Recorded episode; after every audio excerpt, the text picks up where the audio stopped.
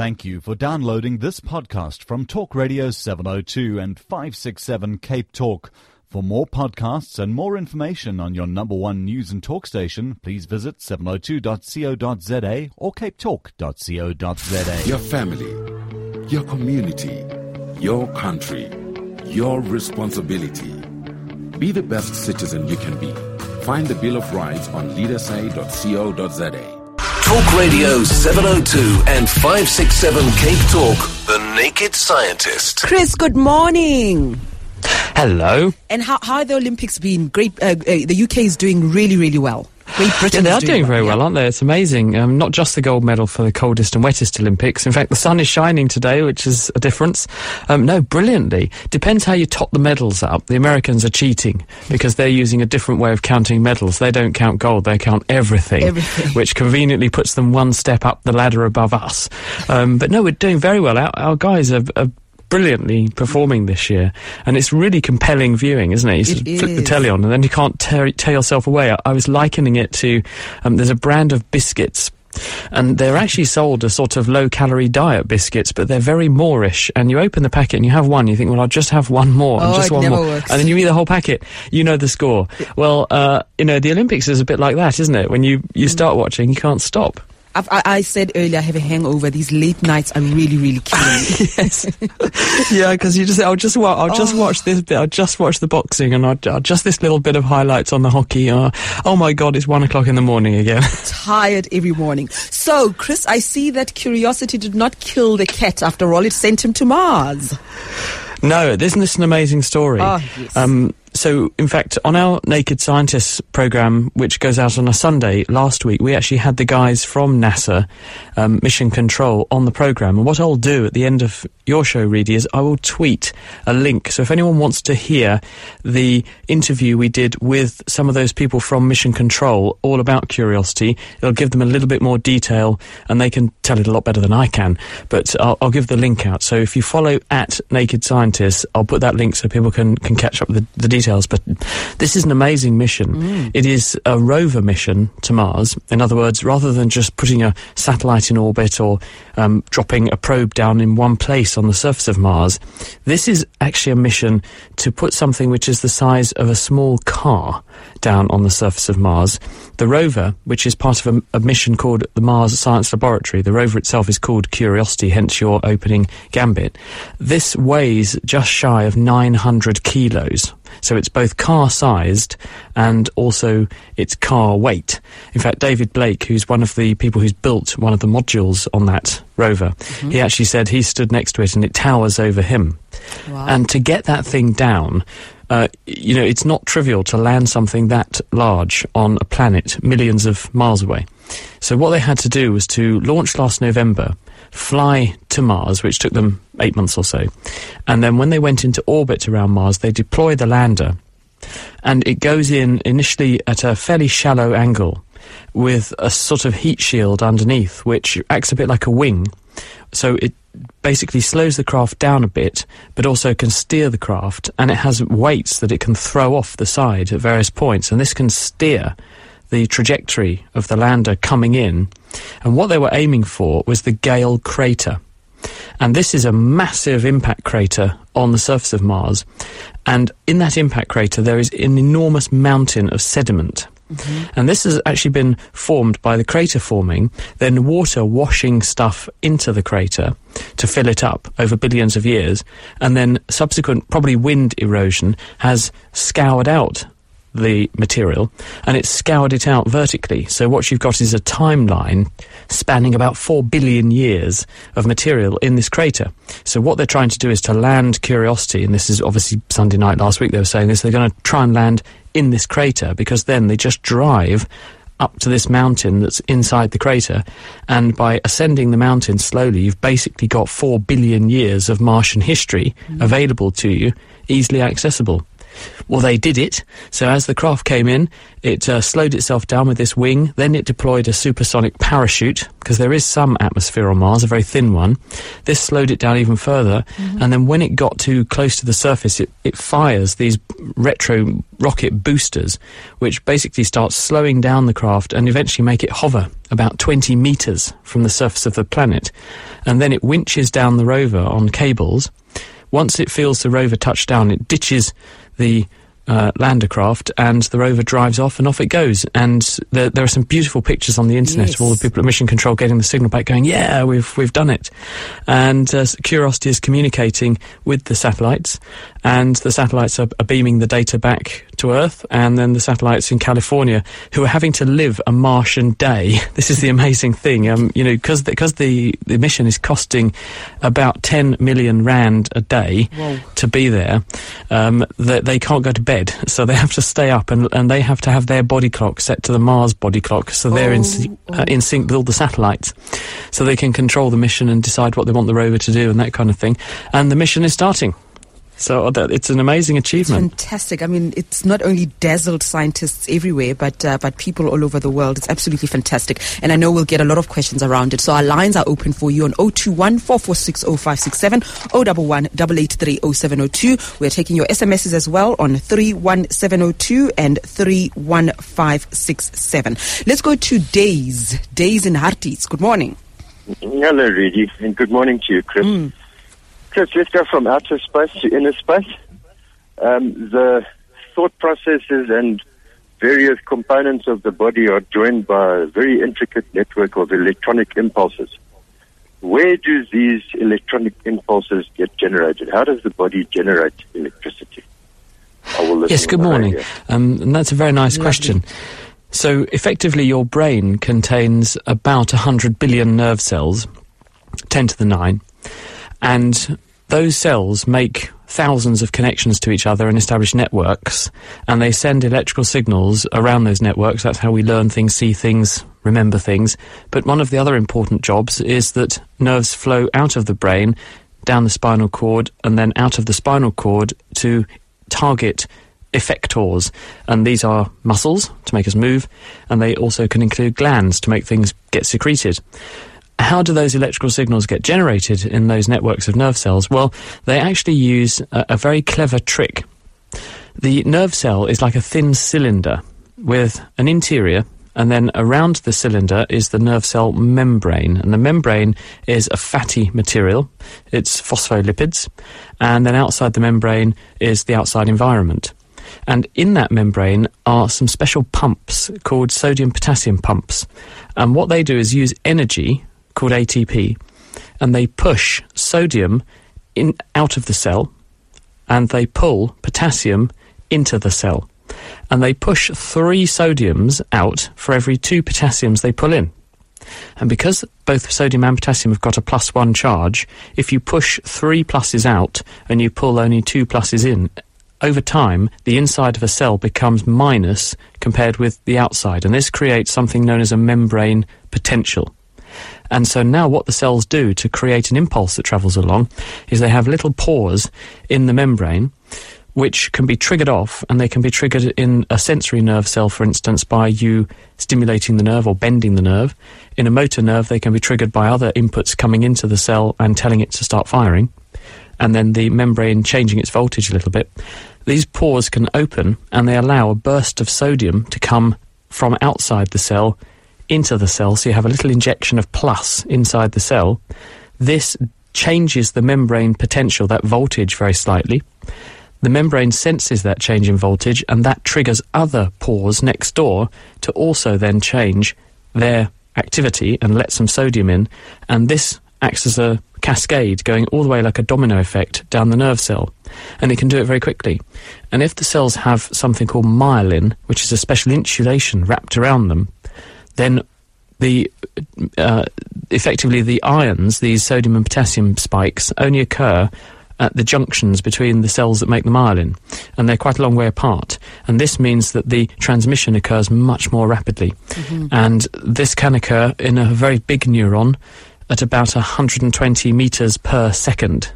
So, in a cat, for example, there are quite large neurons that convey sensation and coordination, and scientists have measured the impulses going up and down those at 120 meters per second, so very rapid transmission. Fascinating question. Okay, our lines are open for you. We're taking a break, but do call us on 021 446 0567 011 883 0702. Let's go to Amanda in Sandton. Hi.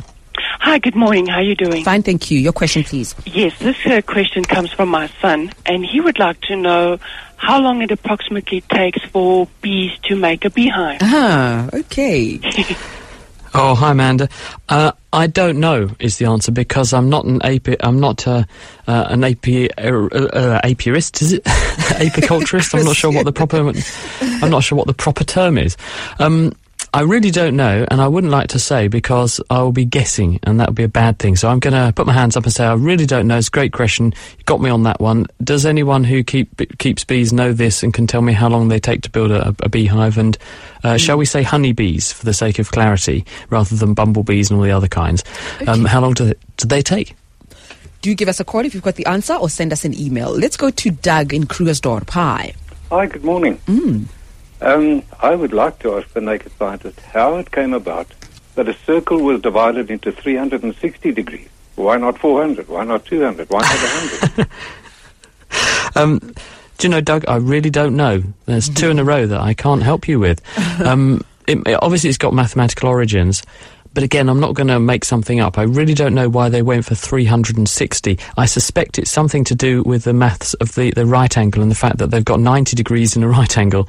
So if, four of those makes a circle. But obviously, that's, that's one thing begetting the other and doesn't really answer the question. So uh, mathematician, please, can you help? In Yes. fact, um, I have to acknowledge I got a very nice answer from someone in California who listens to Talk Radio 702 um, and the, the podcast of this show. And he was referring to our answer to division by zero. And I'd suggested that there were potentially an infinite number of solutions to dividing a number by zero, because I said, well, you can put millions of zeros in. And actually, he said, I, I absolutely have to correct that and say that the correct answer is to say it's undefined. Um, you're not allowed to say that. You have to say it's undefined. Um, because otherwise you can use it to prove that um, that other things are true when they're not. So um, thank you very much to that person. So it's undefined. When you divide something by zero, it is not infinity, it is undefined. Okay, Doug, thank you very much. Let's see if somebody else can uh, give us more details via email or SMS. We'd like that. Is it Vimpy in Springs? Hi. Hello. Hi. The question I want to ask is uh, about relativity theory, and there was an experiment done with atomic clocks. One went right on a plane. Oh, you're breaking what- terribly. I'm putting you back on hold, Mava. If you can help us with that line, you're breaking and we can't hear what you're saying. In the meantime, let's go to Sipho in Cape Town. Hi. I was mm. going to ask those guys who swallow live ants and insects on fear factor, if they swallow them alive, do they, what happens to them? Do they die? Does the body have some... What happens to the insects that have been Yes, swallowed? and the Oh. ants, are they, do they die? How long do they die if they do die? okay, fear factor. So w- um, who are these people eating insects, really? Fear. Fa- there's a program called Fear Factor. I think it's a bit like. is it a bit like Survive? I don't know. I don't. Let me not. Um, people are very sensitive about these programs. You've got to get it right. So it's called Fear Factor, and you must do shocking things to survive and and show that you don't have any fear. And apparently, they swallow insects. Oh, lovely.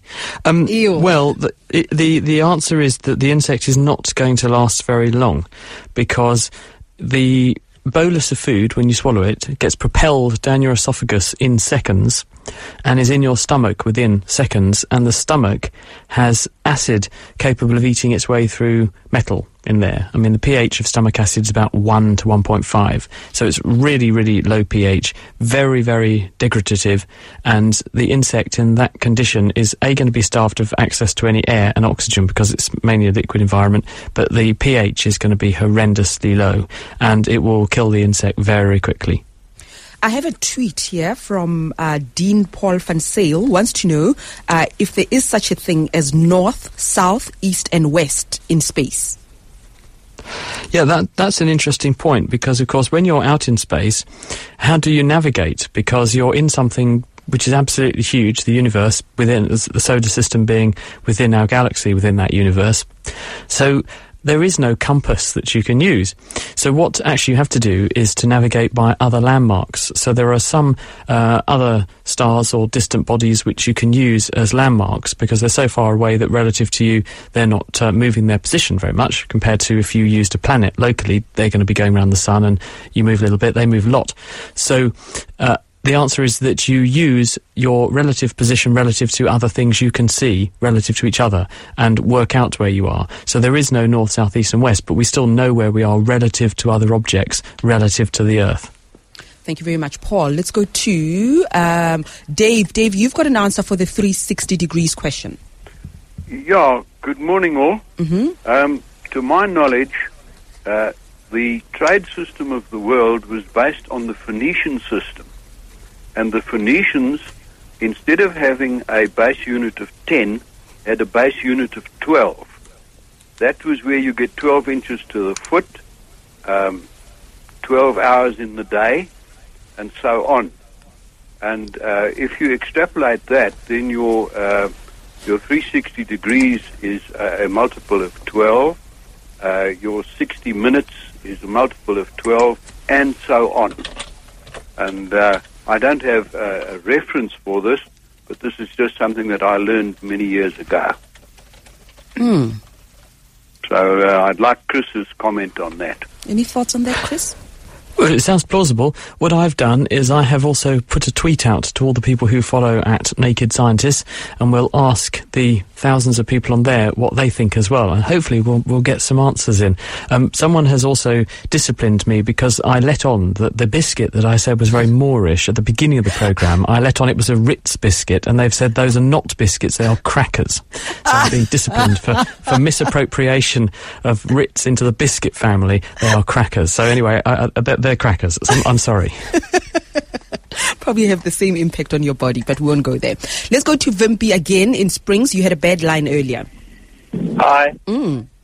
Hi, my question about relativity and an experiment done with two atomic clocks. One went for a ride on an aeroplane, and uh, the other one home, and there was a difference in time. And I just wanted to know if that experiment was legitimate, or if there would be other factors that, that would affect those clocks. Okay, the line was still Yep. atrocious there. Uh, Have you heard? Yeah. I've got the I've got the uh, question, Wimpy. Thank you. Um, the answer is yes. It's absolutely right, and this is the way that you can demonstrate Isaac. Uh, sorry, Isaac Newton. Einstein's uh, theory of special relativity.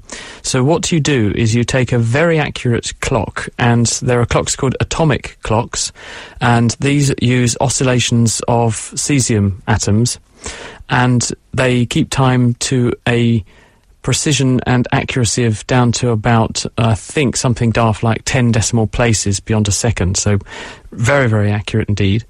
And if you synchronize two such clocks and you put one on the Earth's surface and you put the other one on an aeroplane and you fly the aeroplane around the Earth in space, the clock which is aboard the aeroplane is moving very fast relative to the clock left on Earth. And because uh, you can't go faster than light, as you approach the speed of light, then things relative to you have to change in terms of time. So time has to compensate. So as you approach the speed of light, because light for you continues to travel at the same speed, time for people outside your frame has to slow down to keep the maths working. And so the clock on the aeroplane continues to tick at what it thinks is the normal time, but relative to it, the clock on Earth is going to slow down. So when you come back to Earth and you look at the two clocks side by side, you see that the clock on the aeroplane appears to now be ticking ahead of the clock on Earth. And it would be the same if you went on an aeroplane or something and travelled very, very fast into space. Then time would continue to tick for you at the same rate that you experienced it as as you always have. But for the people you left behind on Earth when you came back, having travelled at the speed of light, they would have aged enormously because time has slowed down for them relative to you. Chris and Kalami. Yes, good morning. Mm. I'd like to ask uh, the naked scientist when you have a diesel engine and you regulate the speed of it, you limit the amount of diesel that you inject. You don't restrict the inlet, as opposed to a petrol engine where you restrict the inlet. Now, why does a diesel that runs leaner not burn valves, whereas a petrol engine would burn valves if you run it leaner to make it run slower? Yeah, it's a good question. I've wondered the same thing myself in the past, Chris. Um, I think that it's just that when you make the petrol engine run lean, there's still plenty of air there. Um, and, and as a result, it just burns really hot. Whereas with the diesel, if you're not putting much fuel in, then even though there's going to be a certain amount of air blown into the engine um, by the turbo or just sucked in if it's normally aspirated, if there's not much fuel there, then the temperature can't get very high because you're just reducing the amount of, of fuel that can go in. So, yes, it will burn very nicely, but it won't make an enormous amount of heat. Thank you very much, Chris. And uh, thanks to you, Chris, again. Uh, go have your crackers. We'll speak to you next week. Thanks, really. Have a good weekend, everybody. Cheers, and, and. I'll, and I'll, I'll hopefully come back to you with an answer on the circle question next week. We look forward to that. And of course, this conversation with the Naked Scientist will be available as a podcast.